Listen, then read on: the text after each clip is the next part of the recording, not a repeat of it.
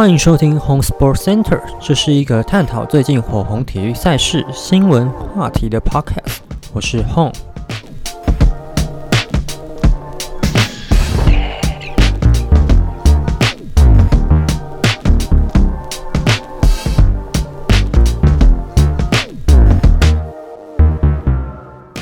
欢迎收听 Home Sports Center，这是一个会以我自己观会观赏的体育赛事，像是棒球、篮球、F1、MotoGP、UFC 这类的体育赛事，然后我会探讨几则就最近比较火红的赛事啊、新闻啊、话题，然后提出我自己的看法，然后做一些闲聊。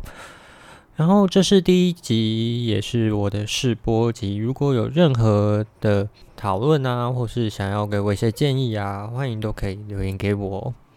首先，我们先来讨论棒球的部分。相信大家如果有看今年的大联盟，会发现他们的呃节奏变得非常的快啊，因为他们现在大联盟最新的规则就是为了加快比赛的节奏，然后有开始使用投球计时器。那平均时间现在统计下来，大概每一场课会少了二十六分钟。那这边简单说明一下，给比较不懂的观众，就是他们现在的新规则是，如果垒上没有人的话，投手必须要在十五秒以内开始他的投球动作。那垒上有人的话，就是二十秒。假如投手并未于时间限制内投球的话，就会判定就是坏球。呃，打者的话也是有做限制。那打者的话，就是要在八秒以内必须准备好要击球，那否则的话也会判定为好球一个。目前根据大联盟他们的数据统计的话，去年的平均一场比赛平均时间大概是三三小时三分钟。而今年开始，从季前热身赛就开始采用的新规则，那时间大概会缩短至两个小时三十七分钟。那大联盟除了刚才提到的投球限制器去限制刚刚的比赛时间的方式外，那今年还有其他别的呃规定，像是他们把垒包把它变大啊，然后。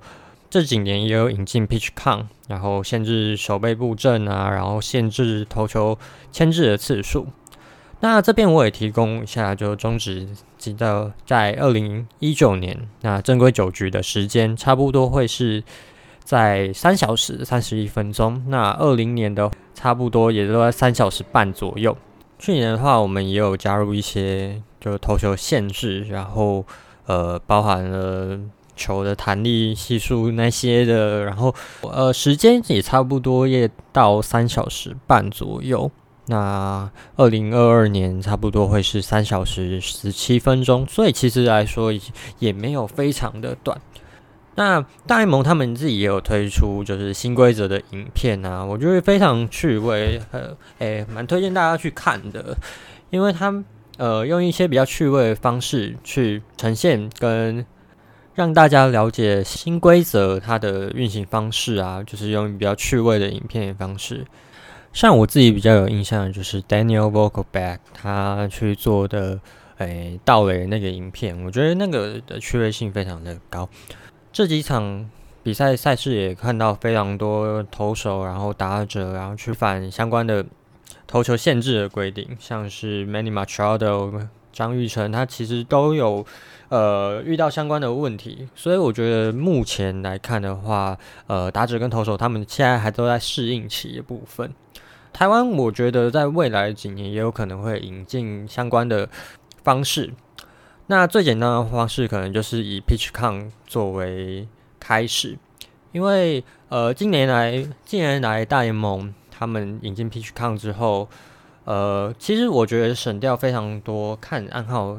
的时间等于说，在捕手回传球之后，投手就可以立即的呃知道暗号应该需要去投哪个位置，投什么球路。那我觉得这方面的话，就可以大幅减少投球的时间。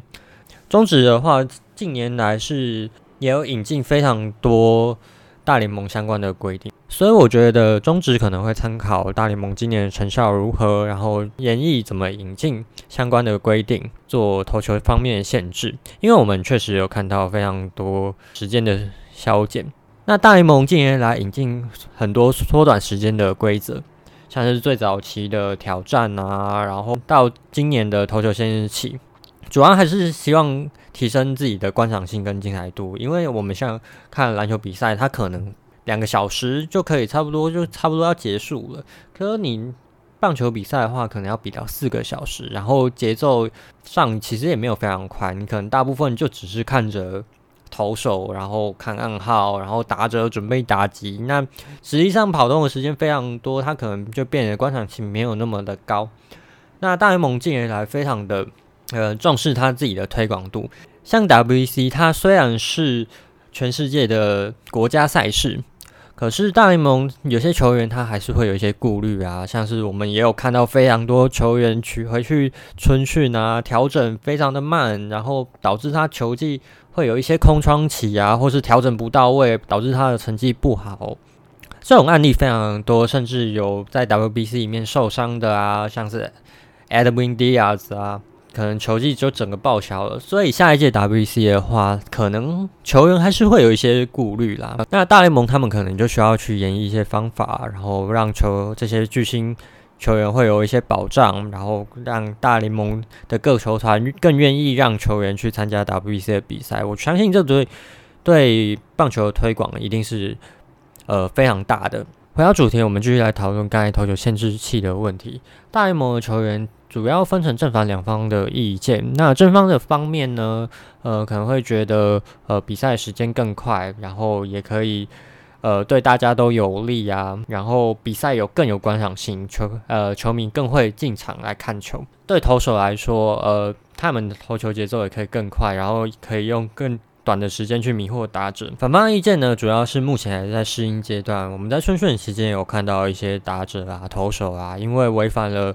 呃，投球限制的方面，然后就比赛就结束了，这可能会对球迷来说会有一点错愕，他可能会想说，就不知就没有那种刺激感的结束比赛。我觉得这方面的话，观众跟球员目前都还需要再适应。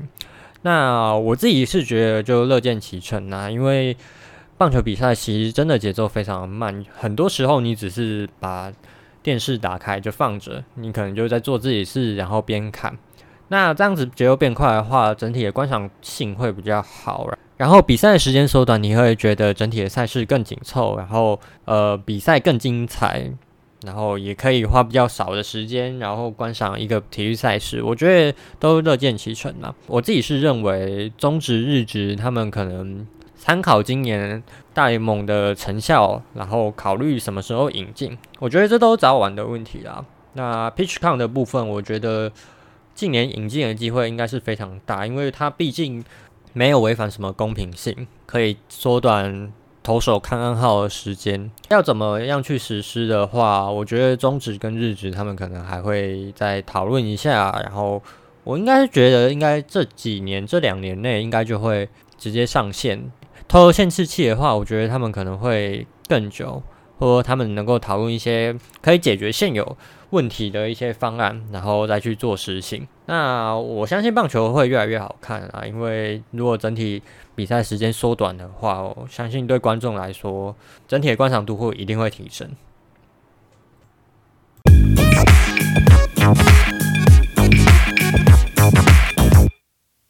接下来来谈谈 UFC 二八七的结果。以下内容会提及胜负结果，如果还没观看的听众，不想被暴雷的，建议等看完再回来收听。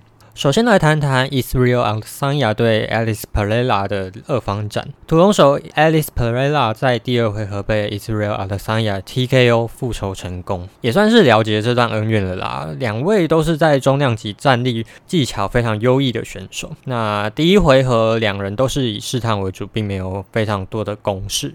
第二回合，两人才开始有提高转速，提高自身的转速，两个越打越快。阿德桑亚貌似好像又要跟一番战一样，就是脚扭到，推到笼边，被 Playla 一阵击打之后，可能会被 KO，可是并没有相同的剧本。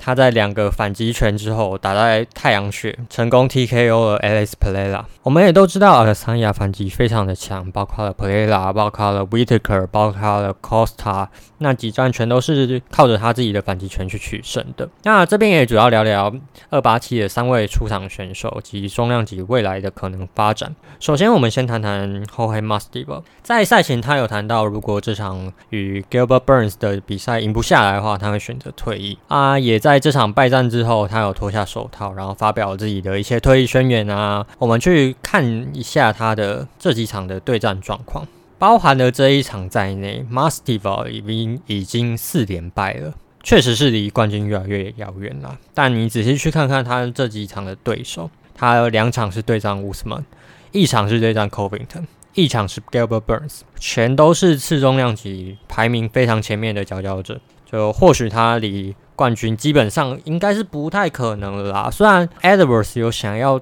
打 Mastival，可是我自己认会认为 Covington 还是 UFC 就 Dana White 的首选。呃，Mastival 我觉得目前挑战腰带基本上是不太可能了。但我其实也认为，呃，Mastival 其实是一个很有实力的选手。他打赢了 Ned Diaz 那一场，包含了他的那个八秒袭击。都让人非常印象深刻，而且他又是一个有流量的选手。再者，他跟 UFC 的合约还有场次，那究竟会不会真的退役呢？我自己认为是不会啦。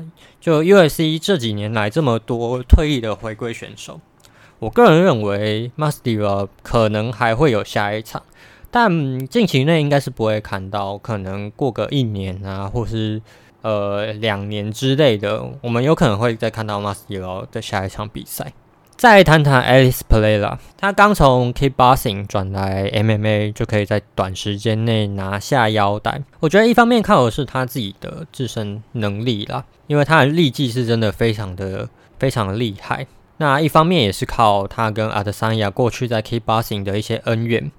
然后才能让他可以有有比较快的管道直接挑战阿德桑亚的冠军腰带。他在站立的技巧上确实是一等一，但从比赛上对于地面可能还没有到那么的成熟，也还没有在过去的对手中也还没有受到非常多地面的考验。我自己会认为，Dana White 就 UFC 这边没有考虑。三番战的可能性，就是他跟阿德桑亚的三番战的可能性，这会让 p l a y a 未来的动向会更有趣。就是以他目前的进场体重跟他的减重难度来看的话，轻中量级应该会是更适合他的地方，因为我们有看到非常多的周边新闻报道说。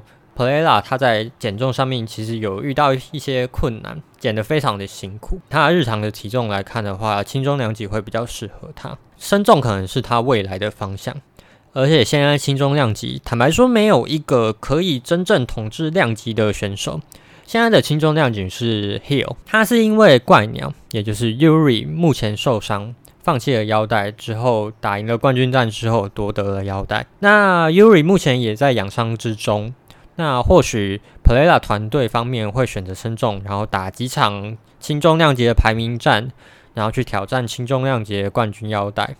但轻重量级排名前段会有更多就是擅长地面的选手，这对 p l a y a 来说可能会是更大的考验。最后我们来讲讲阿德桑亚跟中量级的发展。阿德桑亚这次 TKO 后再次统治了整个量级，基本上排名前段的他都打过了啦。包括了 Whitaker 啊，Costa，然后 victoria connor 啊，然后跟这次的 Play 啦，他基本上都打过，也都赢过了。所以目前中量级没有比较明显的冠军挑战者。那稍早有传出，就是篮网可能会在会对上 Costa。那如果成真的话，他们有很有高的机会，就是胜者可以来挑战这个冠军腰带。再来，我自己觉得比较有可能的还是 Robert Whittaker。Robert Whittaker 的话，他一直以来都是一人之下、万人之上的存在，他算是统治了整个量级的人。唯独就是输给了阿德桑亚两场，然后一场是他自己的腰带卫冕战输掉，在澳洲。那另外一场的话，就是他挑战阿德桑亚输掉。但整体的实力，我自己认为还是非常的足够去挑战冠军腰带的啦。那主要大概是还没有跟 p l a y a 打过。如果未来 p l a y a 并没有打算要升重的话，我自己会觉得 w i t k 很有机会会对上 p l a y a 我也很期待看到他们对上。如果比赛成真的话，两者的胜者绝对会是未来挑战腰带的人选。